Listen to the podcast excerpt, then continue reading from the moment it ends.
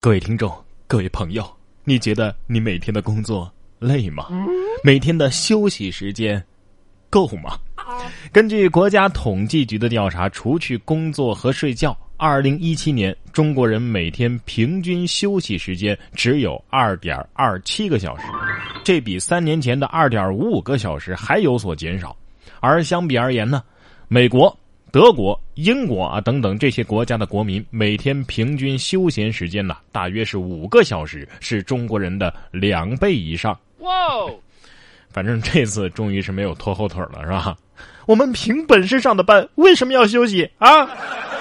哎，就算工作不开心啊，但是没钱是不是更不开心呢？所以我只能选择工作呀。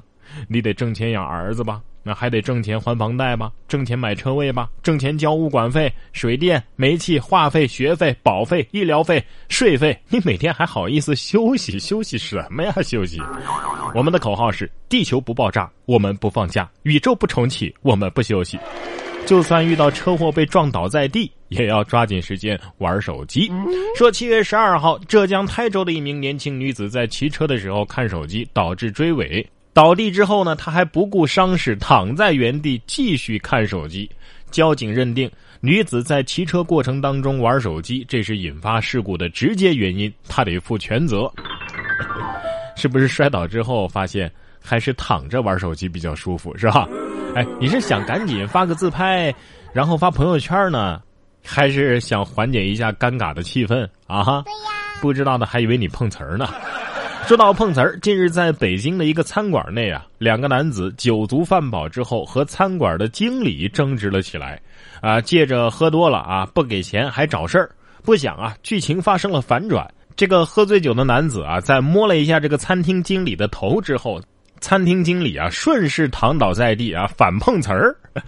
哎呀，店员报了警，民警赶到之后呢，2名男子还攻击辅警，目前这2个男子已经被拘留了。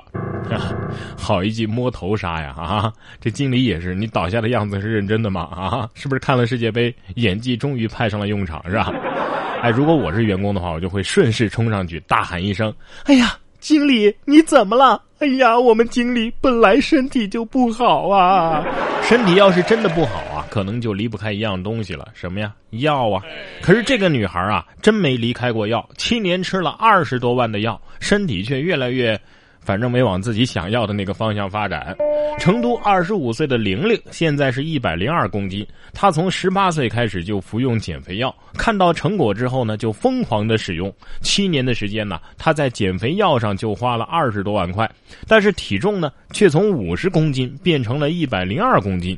医生要给玲玲做这个缩胃手术了，切掉她80%的胃啊！大妹子您吃的是健胃消食片吧，或者是乳酸菌素片？哎，我觉得可能也不是说没有效果说不定你要是不吃这减肥药可能要胖208斤呢。不开玩笑其实这种胖真的是最委屈的胖，一点胖子的福利都没有享受到啊，吃得少睡不香，却要承担肥胖的后果。这个故事告诉我们，减什么肥呀？该吃吃，该喝喝就算胖死，至少胖得也很快乐嘛，是不是？冉哥说新闻脱口秀。昨天节目当中给大家介绍了中国要拍电影《中国队长》，今天呢，罗素兄弟就出来打脸了，他们否认监制《中国队长》，还说呀，我没听说呀，这电影跟我没关系啊。近日网曝一部中国超级英雄片《中国队长》项目启动说该片请来罗素兄弟监制预计2019年5月份开机。结果17号，罗素兄弟发博否认监制一说，并且甩出了否认3连表情包，不是我们监制的，我们听都没有听说过，跟我们一点关系都没有。丢人丢到正主那儿去了，尴尬的要死吧。人家不仅知道中国队长这个谣言，而且呢还会否认3连，而且真人还千里迢迢亲自下场打脸。请大佬们离网络生活远一点吧。真正想拍出好电影演员的演技我觉得还是非常重要的。可惜咱们中国人演技好的呀，大部分都潜伏在各行各业，就比如说小偷里边就有演技好的。这个男子偷东西，遇到顾客上门，淡定装店员，卖掉2包烟。南京的一个烟酒店老板报警说自己店内被盗了。监控显示，一个陌生男子进店行窃的时候呢，突然来了客人，于是假装店员招待顾客，卖掉了2包烟。随后呢，该男子偷走了钱款并溜之大吉。被警察抓获的时候，他还在旁边的公园看人打牌。哎呀，小偷被抓的时候是不是这么说的？哎呦，我这是举手之劳，何足挂齿啊！客气客气，哎，留步，真的不用包我这几天的吃住了。不是我说你啊，干一行就得爱一行，你怎么能够在工作当中兼职接私活呢？啊，这样不认真的工作态度就是你失败的开端。除了工作当中的烦恼啊，生活的琐事有时候更让人头疼啊。说这位男子就在婆媳争吵当中跳了河，然后悄悄上岸回家看电视，导致无辜的大鹅被抓。根据现代快报的报道，16号在南京一对婆媳报警称，家中男主人方某在他俩面前跳河了。民警呢赶紧组织人员打捞了3个小时，一无所获。附近的群众呢只好将现场一只据说是导致方某寿星跳河的大鹅抓走，然后送往派出所。然而这对婆媳回家之后才发现，嘿，这方某正翘着2郎腿看电视呢。他对民警交代说呀，哎呀，因为当时我实在是没法忍受妻子和妈妈因为换不换空调这样的琐事争吵，就借着大鹅经过的时候借机赌气跳了河。但是呢，自己的水性非常好，就潜泳到远一点的地方上岸了。目前反正这人是没事了，但是被抓住的大鹅因为无人前来认领，被送往社区暂养。哎呀，鹅哥呀，你是不是姓窦啊？所以你这是窦娥冤呐，鹅才是一脸懵呢。Hello， 这里面有我什么事吗？我路过都不行吗？不能因为都是2只脚的，你们就把我当人呐？你们一群人欺负我一只鹅，有意思吗？啊！不过说到这个婆媳关系你说这世界上真的是很神奇往往最会为难女人的就是女人。最近朱雨辰妈妈的事儿大家可能都听说了以身作则招儿媳，能顶2名菲佣的贤妻良母，完全没有自我。39岁的朱雨辰一直未婚朱雨辰有一个姐姐也没有结婚。